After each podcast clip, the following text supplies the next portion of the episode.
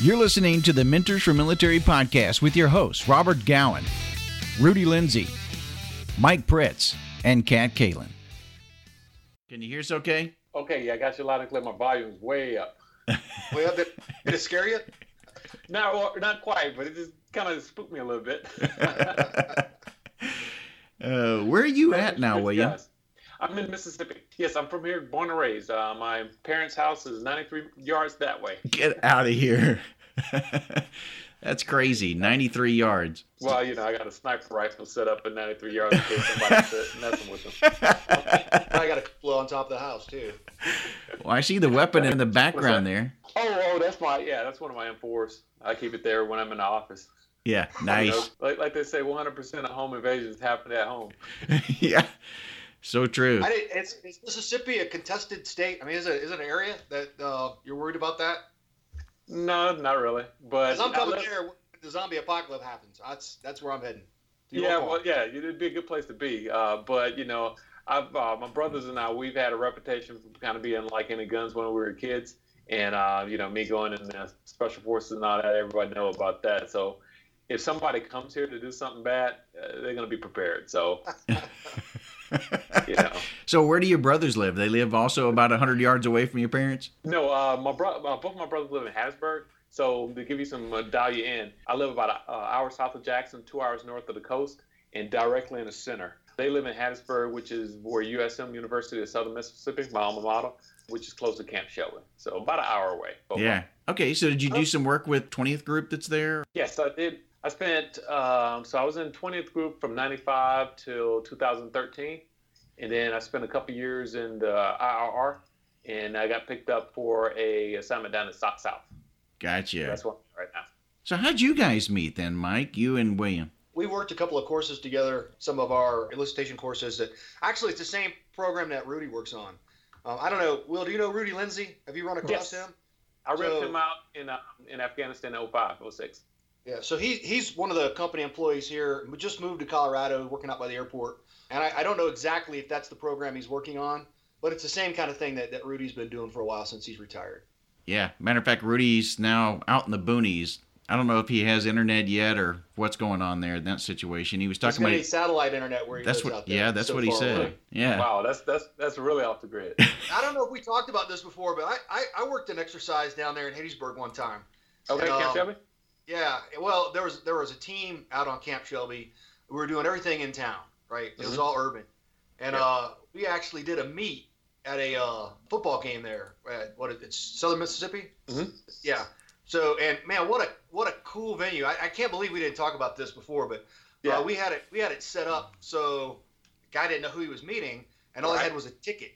And you know you can't get into the you can't get in that facility with any kind of weapons, arms. You get searched as you're going in. You know you go through a right. metal detector. So it was a way to screen him in. We got him okay. seated next to uh, the individual had the other ticket that he was supposed to meet with, and then we said, "Hey, don't say anything to him until the fourth quarter."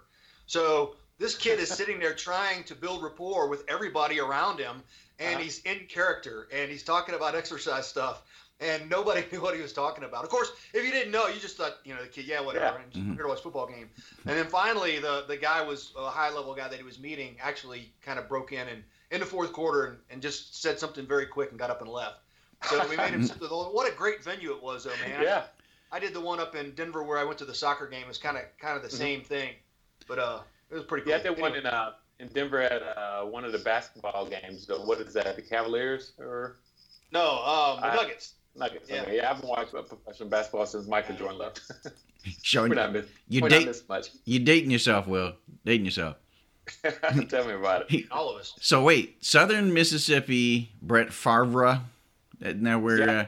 Uh, is he yeah, still hanging around that area? I, I realized at one time there he went back home, started hunting and taking a good life. Yeah. Started coaching. He, I think he lives uh, right outside of Hattiesburg. Yeah, about about fifty minutes for me. Isn't he still um, coaching he his son's football or something? Well, uh, I don't know. I don't know um, because that's in. Um, so I, where I live is if I went 100 yards that way, we're in the Hattiesburg Media Market.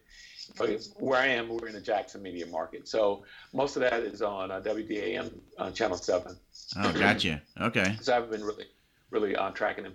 But he's uh, he's well known and well respected on USM, you know, and known throughout the community for doing good things. Oh yeah, Wow, it's interesting that you're like a hundred yards from everything. Parents, the whole lot. Main road. you strategically placed this house. Yeah, yeah, I knew I wanted to build my house here ever since I was a kid. You know, it was one of those, you know, back in the old days, the old folks would talk about the strategic placements of houses, so you don't have to have, you know, air conditioning. Because back in those days, they didn't have air conditioning. Right. So um, where I have it placed is right on old red clay, so I don't have to worry about any type of major movement or anything. And um, it's right where a natural breeze comes through. But for the most part, I run my air conditioners, even though I'm in the Pearl River Valley, which is the hottest, one of the hottest places in, in the South. I only run my air conditioner on Saturdays and probably about two or three hours a week. That's crazy. Um, that's just when I have company. Robert, I should have probably warned you that Will is somebody who does a lot of research on just about everything that he does. And you'll you'll hear that when he starts talking about the cooking on fire project that he's been through since he came back from Afghanistan. I mean, the, the amount of research that goes into yeah. these books is incredible. Yeah, I haven't picked up one of your books yet, but I'm fascinated you live on a, still on a red clay road because you're probably out there marking the tracks and the whole bit and ticking the grass and making sure that it's all laid out, and that way you can find if there's any new tracks coming down and the whole bit. I guess. Yeah. Huh? Somewhat. We got we got a couple uh, couple uh, pretty uh, ruthless uh, German shepherds. Uh, we bought a couple about four years ago to keep an eye on my mom and dad.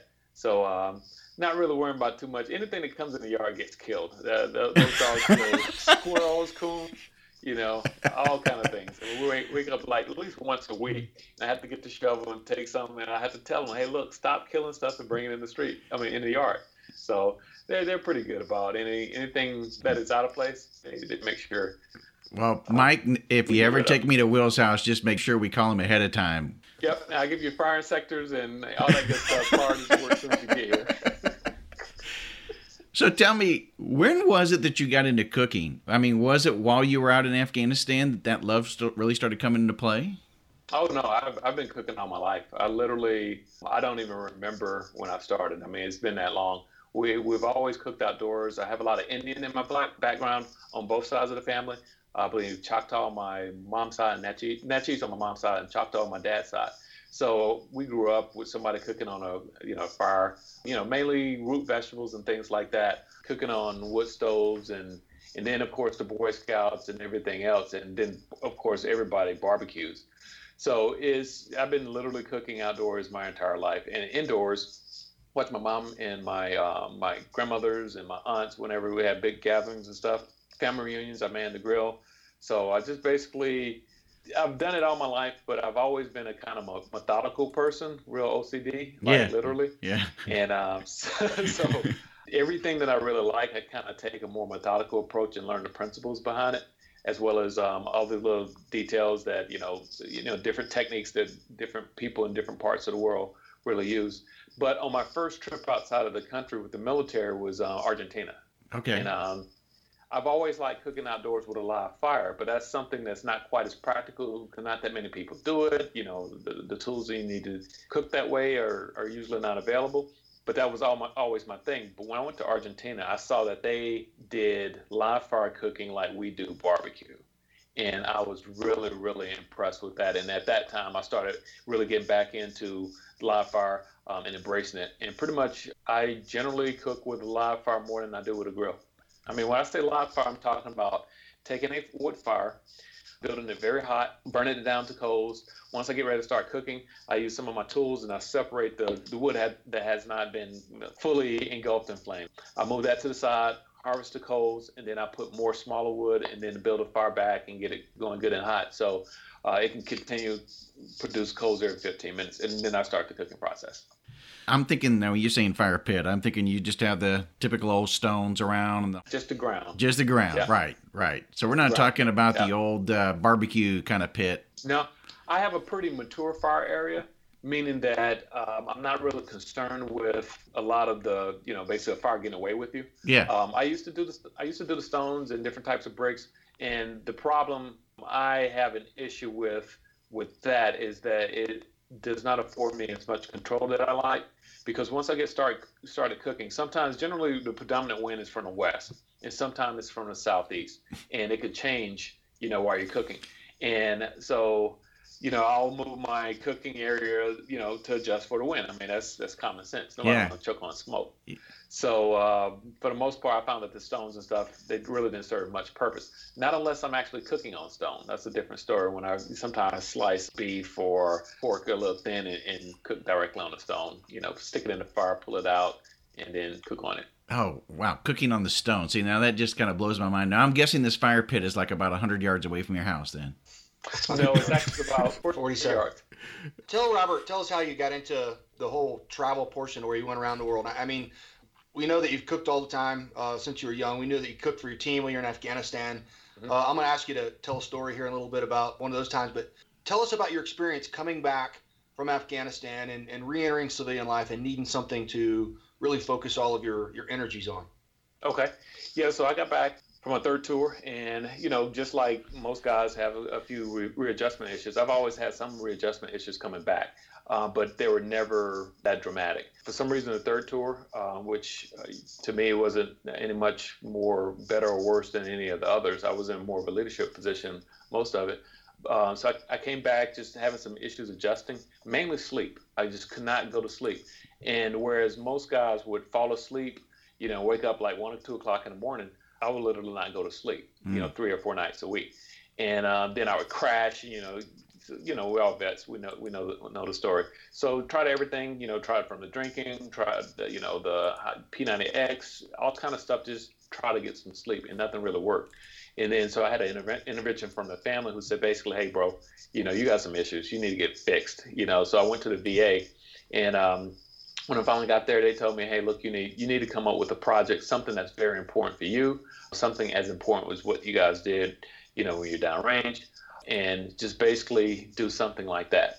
So basically, trying a couple things. That's what I came up with. Here's what I'm gonna do. I'm write the most comprehensive books that have ever been written on cooking with fire, and then I'm gonna build the fire cooking tools that allow us to do so safely. So I did some planning, and then I just basically put together a basic um, outline on what I wanted to cover, and then I looked at different parts of the world. I did a like a three month three month activity analysis, where every day when I or every other day, however many days a week I was out by the fire cooking, I wrote down all the stuff that I did.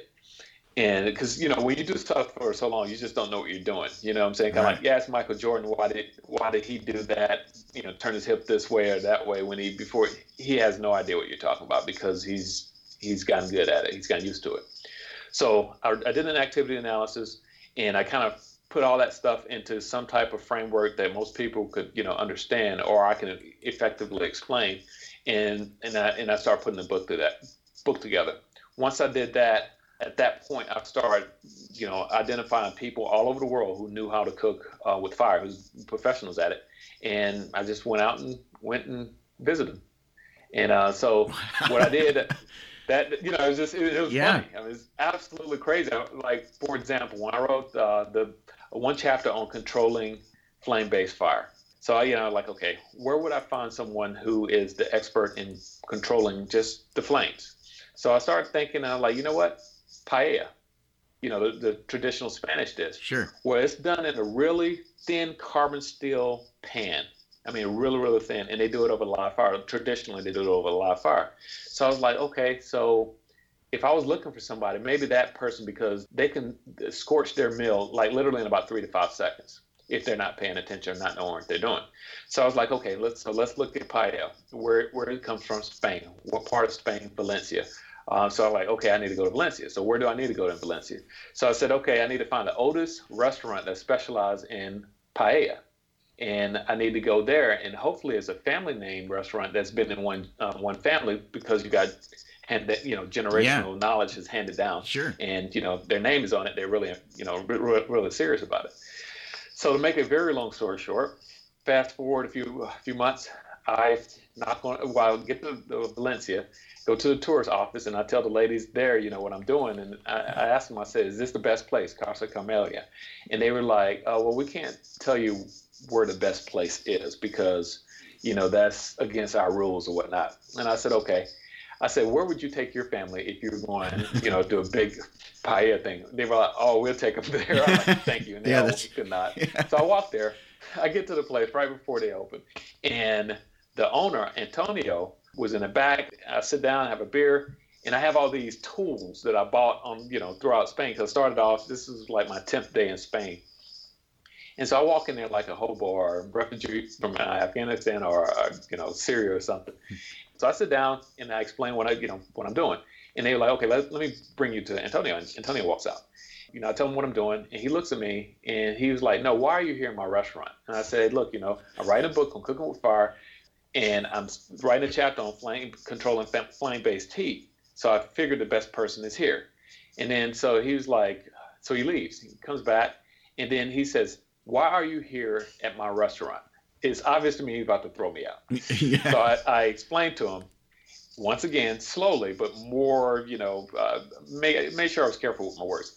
Then he says, okay, so you were in America and you're writing this book and you decide that the best place to find this particular knowledgeable person on this subject is in Spain, in Valencia, in this restaurant, in my kitchen. That's what you're saying. I said, Yes. And then he walks away. I was like, What the hell's up with this guy?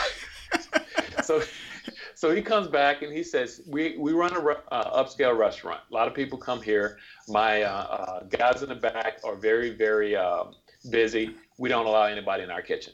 Do you understand? I said, I understand. And so I'm thinking, I'm like, all right, I'll have some paella, finish my beer, and I'll leave.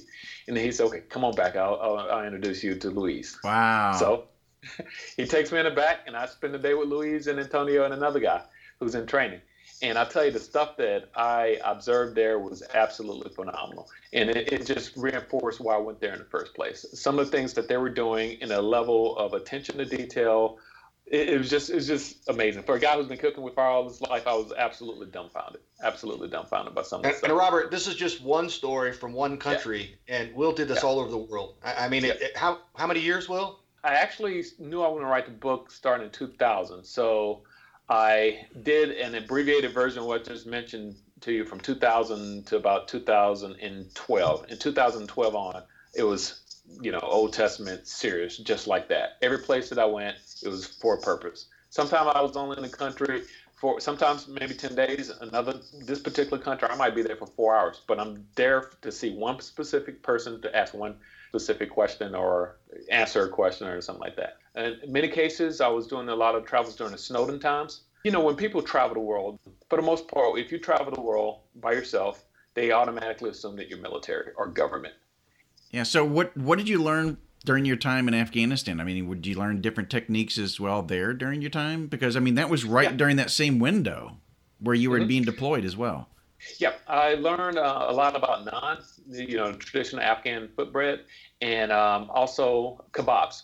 Believe it or not, it, it, seems real, you know, kebabs, sauteed, depending on what part of the world. It seems real simple, and for the most part, it is. But you learn the different degrees, you know, different techniques on what they would do for the tougher cuts of meat, what they would do for the leaner cuts of meats, and different things like that. Vegetables, separating the two, balancing fat with, you know, protein and different things like that. So, you know, I learned a pretty good bit there.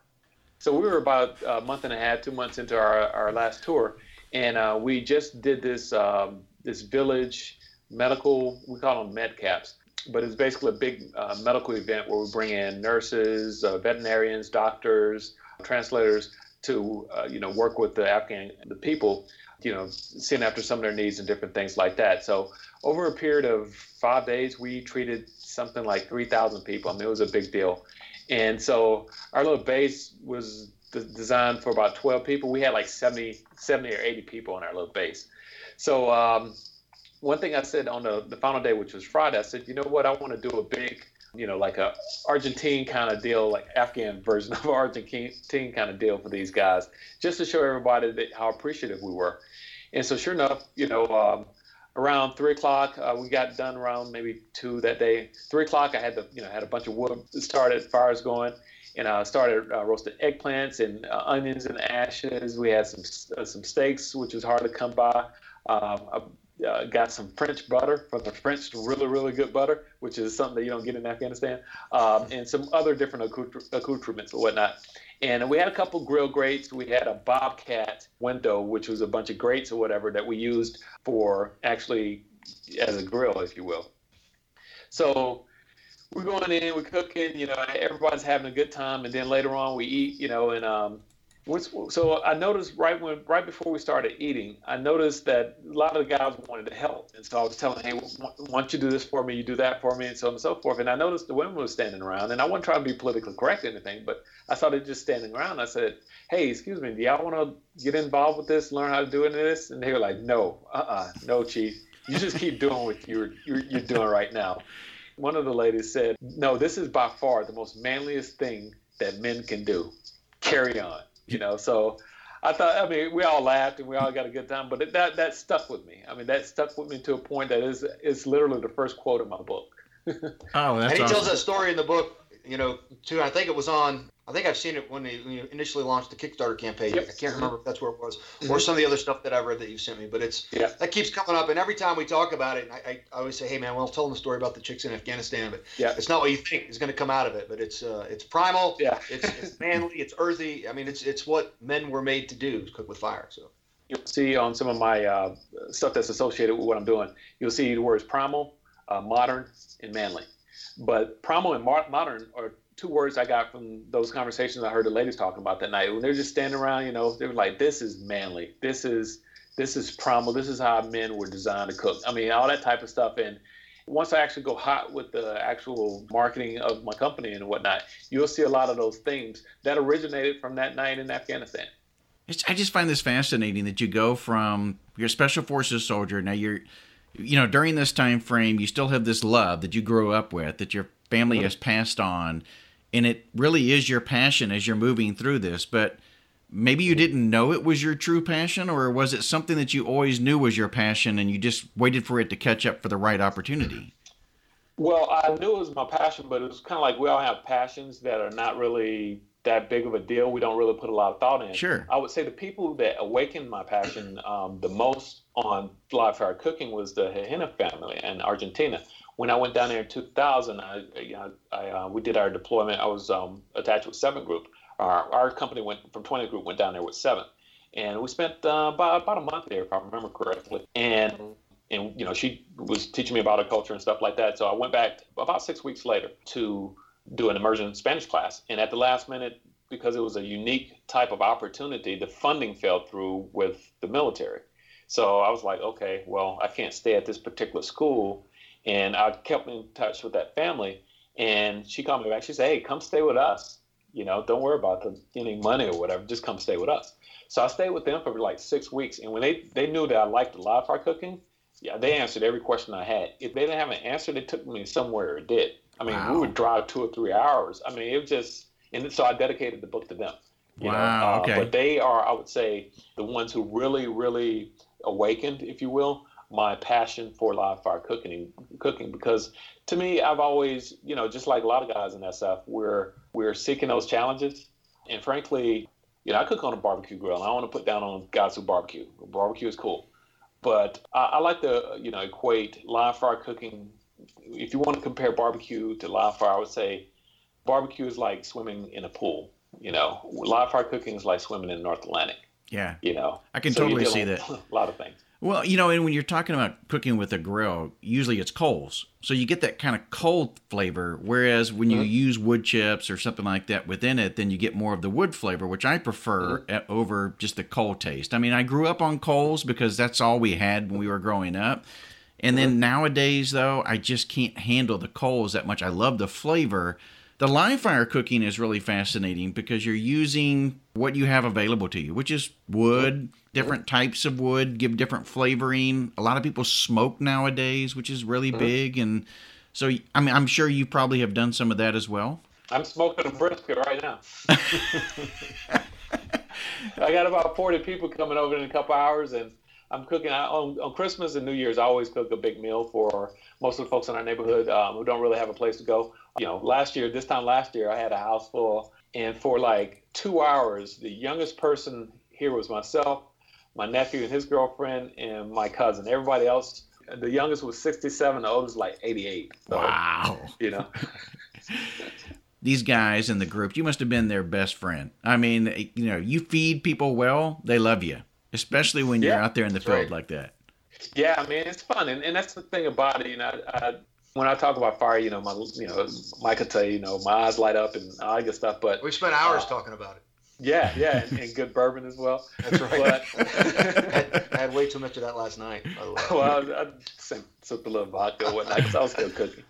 But um, yeah, the, the thing is, we've been doing this when, when people stand around a fire and somebody's preparing a meal on that fire. We've been doing that for over 200,000 years, period. I right. mean, it's, this is uh, it's like riding a bike for humanity. I mean, this is something that we've always done. However, with the rise in technology and modern, you know, trappings at the home, in the last 50 years or so, we started, at least certain cultures have started to get away from that. And particularly the Western cultures like, you know, United States, uh, Great Britain, different places like that, obviously, with the exception of folks who live out in, in rural areas. So that birthright of knowledge that's been handed down for thousands of generations have basically died out. And what I'm just trying to do, I'm trying to bring it back. Yeah. So it's just one of those things. I, I, tell folks, you know, you never had a meal until you had one cooked over a live fire. And, you know, folks ask, you know, hey, you talking about campfire cooking? I'm like, no, I'm not talking about campfire cooking because campfire cooking is out in the woods, you know, that stuff. Of course, you can do live fire cooking out in the woods. You can do it on your front porch. But I, I like to call it live fire entertaining because, you know, I'm drinking the craft beer. You know, I have like 15, 10 or 15 different salts out there. We're listening to music. We're having, you know, drinking spirits, having a good time. And we're not cooking, you know, I've never cooked wieners on my freaking live fire. I mean, I just I would not do it. Marshmallow, you know, no s'mores, uh, Will? No well, s'mores. you know, I, the, well, I did s'mores once because my niece just kept nagging me about it. But uh, I mean, I, we do bone-in ribeye. I've done lobster. I've done uh, king crab, oysters, done chicken, you know, prime rib. I've done all kind of stuff out there, you know, and it's stuff that you normally wouldn't associate it with cooking out on an open live fire. And so I'm going to start my YouTube channel within the next month, and I'm going to start uh, bringing in some of the more modern stuff like sous vide cooking. I'm not sure if you're familiar with that, where basically is you vacuum pack your food in its raw state you put it in a water bath at a very precise temperature. You finish it, you know, either on a grill in a saute pan or with live fire. So uh, one of the dishes I'm going to be uh, cooking probably in February will be a sous vide prime rib with a ring fire.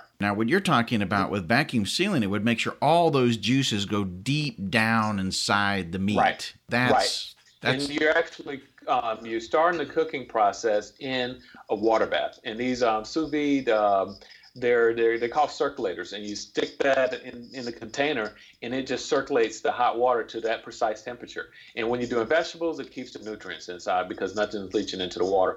But when you do the um, the like a, a, prime rib, you get it to the proper temperature that you're looking for. Then I'll stick a steak through it, then I'll take it out, and I'll bring my live fire kind of close, you know, maneuver my fire so I can get a good browning on all sides and then serve it up serve it up at that point. Sounds delicious. What are some of the greatest tips that you can pass on that you've learned to the just the person starting off, the basic type of thing? What for cooking with fire? Yeah. Main thing is safety.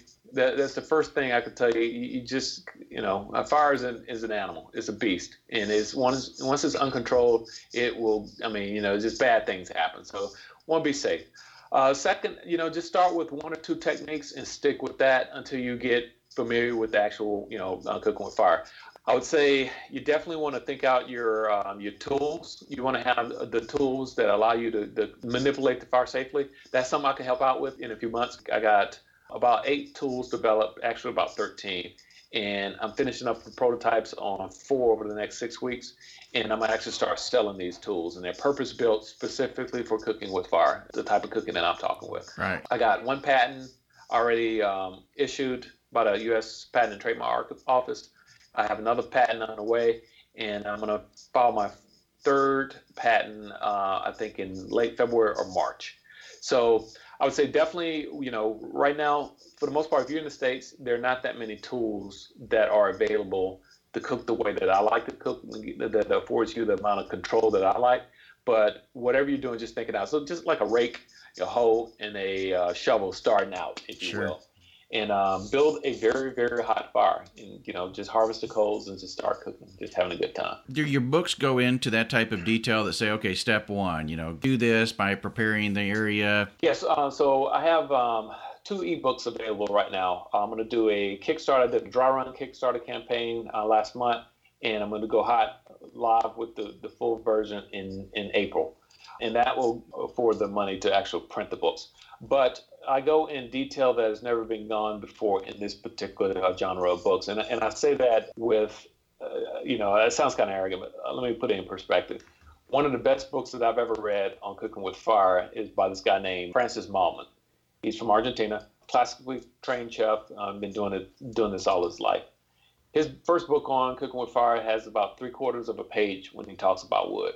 I have 11 chapters on wood. Oh my god! So, you know, everything you need to know about wood because, in you know, and I always get this. Well, who want to read all that stuff on wood? And I tell people, I said, look, when I travel the world and meet all these different asadores, which are asador is Spanish for a grill master or a professional who cooks with fire, I tell them, I say, hey, look, you know, these people that I talk with might not have, you know, a doctorate or anything like that. But when you talk to them about wood and fire, they have, a, you know, the equivalent of a doctorate level education on two forces interact, those two entities interact with each other. So the way I have the books uh, broken up, the part one it talks about you know all the details you need to know about the wood, the culinary application, fire, different things like that. Kind of the technical stuff, but it's not written like a dictionary. It's kind of fun, Mike could tell you. Mm-hmm. But the second, I, I, let me chime in, Will, because I, you know you, you talk about eleven chapters on wood. I, I've read both of those books, but every chapter is laced with stories of experiences of his childhood, growing up, and then you know deployments to Afghanistan. It's a reference. I mean, if you, if you think about like you, you're going to have a if you bought a cookbook, you wouldn't read it from cover to cover anyway. You're right. So, but, but this one you can. You can read those experiences. You can read a little bit about the topic. Go to the next chapter, hear another story. It's broken up in a very easy to read manner. But once you've got it, and say you want to cook with some type of wood, and the only wood you have is, you know, I, I don't know, help me out, something that's wet, that's green, yeah, that you know, pine wood. Pine wood, and there's there's a really? way pine to bring that up temperature. Mm-hmm. There's a way to bring that up at the temperature and and cook with that type of wood if that's what you have and Will breaks it down in one of those chapters. I never would That's have. what's cool about the books. Now that's that's really cool because it would be a story, and you're also learning in the process. And like you mm-hmm. said, you only a cookbook. You just whenever you're ready to cook prime rib, you go to that chapter, and that's all you want to look at. But let me go back. Pine, I never thought of only because pine typically. Once it's been cured for a while, it, it burns rather quick. It's usually you can start other fires rather quickly with it just because of the the sap that's in it. So I never would have thought of cooking on it. That's the last thing I would mm-hmm. ever thought of. And we have tons yeah. of it here in the southeast. Yeah, I, I never cook with pine. Uh, I start my fires with pine. We call it kindling, or right, you right. Know, um, we call it fat. I mean, uh, right. fat wood. Uh, fat wood. And so, uh, so generally speaking, that's not the ideal thing to cook with. However, different parts of the world, like in Germany, that's all they use. And the, people ask me, "What's the best wood to cook with?" I'm like, "Where, where are you?" Well, if you're in the Pacific Northwest, it's going to be alder. You know, if you're in Georgia, it might be you know hickory, uh, definitely uh, peachwood. You know, the uh, upper the north northeast might be more some of your fruit woods and, and, and whatnot. Down here is generally pecan, oak, some hickory. So it, it, depends on where you are in the world. You can ask the same question in different parts of the world. You know, you just have to adjust your techniques to different uh, type of situation that you're in. I even tell people, like, for example, when I was in, um, we responded to Hurricane Katrina, we were down there on the coast, and this is kind of kind of funny, but we are down on the coast, and like two days in, you know, we got to this one neighborhood, and we were in um, Bay St. Louis, which was one town over from Waveland, which was erased off the map. We got, you know, got in to this one neighborhood, and all we could smell was good food, and people were having a good time. Like, hey, what's going on? You know, and they were just basically cooking off everything that was in their their freezers. And uh, these guys walked up to a, a, buddy of me and myself and said, "Hey, soldiers, where can we get some, um, you know, some charcoal and or gas?" I was like, "Hey, bro, the bridge is out. You know, nothing's open." And they were like, uh, "I said, hey, just use use some of the lumber that's laying about." And they were like, "What?" One guy was like, "Forceful, you can't use that stuff." And he looked at his buddy and says, "Can you?" And I'm like, "Yeah, man, you can. It's it's, it's kiln dry spruce or pine." you know, it burns hot. You know, keep your, you know, line maybe line your pit with um, some bricks so you can have more uh, heat retention, and you know, it's going to burn fast. And I wouldn't put the lid on it because you're probably not used to that type of smoke quality, but you can grill on it, no problem whatsoever. They were like, all right, that's what we'll do. So in the last part of the book, I have a chapter on emergency entertaining, right. dining during disasters is what I call it, and you can even cook with treated wood a lot of people, and this is where you know being in SF kind of helps out. When somebody says you can't do this, I ask why, and they're like, "Ah, oh, you because you can't. Just be quiet. You can't." Well, I don't respond well to that. So when people say you can't cook with, say, treated wood, I was like, okay, why not? Because of smoke, obviously. You don't have to be a rocket scientist to understand that. So I said, so what we have is, what you're telling me, we have a problem with smoke, not the heat. So in a worst case scenario, if I had to cook and that's all I had, I can create a condition in which I can use that heat but not use the smoke. So I have a chapter on if that's all you had in a worst case situation. Uh, you know, I give you four, I think four, maybe five techniques on using that type of wood or any type of what I call unsuitable wood. You know, in the worst yeah. case scenario. I was going to ask you about that quickly. You know, about the worst case scenario or survival technique, mm-hmm. whether or not you included that in your book. So that's good to hear that you did. Yeah, and it's the story behind that too. so we were, I forgot what it was, some like little small holiday, like a, uh, I think it was Halloween. Uh, I think it was 2012 or 13. So we were getting well, we were enjoying the drinks and stuff downtown Denver, Colorado, at Rock Bottom Brewery, and you know, me and some friends were standing around, and um, this guy right next to us was wasted, and he was like really wasted. And he's like, "Hey man, I heard what you're doing. You know, can are you gonna do anything on prepping?" And I was like Eh, well, you know, he's explaining. I mean, he was drunk. You know, I don't really have much toleration for a drunk person when I'm not drunk. So, you know, he's explaining things, slur, slurring his speech and all that stuff. And then he said, "Hey, man, look across that street where they're printing all that money because the federal mint is right next door." He said everything's going to come to a freaking complete crash. So we need to know how to cook this way in the event that when everything hits yeah. the fan. And I was like, okay. So I wrote down a couple of things, and I didn't think anything about it till the next day when I woke up, and I was like, eh. And I asked a couple of my friends. They said, yeah, that's pretty valid, man. So I'm like, okay. So I'll include uh, a chapter on on that. Did you call it the so, apocalypse? I call it uh, entertaining during natural disasters or something like that. but good stuff. Yeah, there's 96 chapters, so yeah. Just want to explain a little bit more. I mean, we talked about wood for 15 minutes, and there's several chapters on it. But he does the same thing with salt. I mean, he does the same thing with his cooking ingredients. Before you ever get to put the meat on the heat, the books take you through so much background and, and his history. When you know me being a history buff, I love that kind of thing. But you know where it comes from in the world, where it's harvested, how they use it naturally there, and then how you can apply it to your own cooking. I mean, it's just a fantastic resource not just for preppers, but I thought for anybody who's who's into cooking, likes cooking outside. So, Will, you said the book's yeah. electronic. Can you find it on Amazon and Barnes and Noble and those types of things? So the the best way to go is go to my website www.asador Um, and there's a link on there to buy it, and um, and that link will take you through, you know, whether it's Amazon, whether you're a Kindle guy, whether you're uh, Apple bookstore or Barnes and Noble, it has all that a link that'll take you straight to those pages. And it'll also, I'm sure, provide a link to your Kickstarter page as well. That is going to be about the April timeframe. Right now, I'm working on uh, building my social media following. Once I get my YouTube, I'm actually going to, uh, you know, get a business loan and actually start stocking some of my tools and selling those and then doing a Kickstarter campaign to fund the book, you know, so I have a more receptive audience once I go hot. Have you seen his pictures on Instagram? Yes, I have. His social media on Instagram is the underscore Asador. Now, Asador yeah, means open flame cooking. Feature right? those tools that he's talking about too, and they. I mean, some of them look. I'm gonna have a set up on my mantle because they look cool. Yeah. Um, you could fight with them, I think, too. So I mean, I, yeah. If you don't understand what he's talking about, I mean, look at those pictures. You can see the different ways that he incorporates, you know, fire and heat to cooking. It's not. It's not what I thought when I first talked to him about it. You're just you're, mm-hmm. you're doing wood and you're cooking on flame and there's so many different ways to use that. It's fun. I mean, you know, again, all of this stuff we're talking about it was common knowledge 50 years ago. You know, and it's just like uh, once it dies out, you start coming back. And but I'm I'm coming back with a more of a modern flair. And then, you know, I'm kind of a creative person. I mean, you know, being in stuff, I guess everybody who walked down those paths are pretty creative. And so I'm just basically, you know, I, I take a look at everything that I do. It's like, okay, for example, um, one technique that I use is called de-embering. So when, right before I get ready to start cooking, I'm gonna have this on my YouTube videos because it's really really cool. Once I get ready to start actually cooking, I take one of my tools. I stab a big piece, of, the biggest piece of burning wood that's on the fire. I'll pick it up and I slam it down on the rest of the fire. Right. And the coals rain down to the base of the fire, and then I'll start separating the wood. And you can't do that at all. I've never seen anyone do that. Period. Ever. Because there's no tool that support that other than the one that I developed and got patent the type of control that I like, I guess most of most folks in the military are control freaks to a certain degree. Yeah. You know, if you if you've been in a lot of places that are uncontrollable, you try to you know create some semblances of control. Um, so I developed a line of tools that allow me to cook the way and try to control something that's as uncontrollable as far the best that I can. Awesome, man. And of course, you know, you can follow the Asador on social media.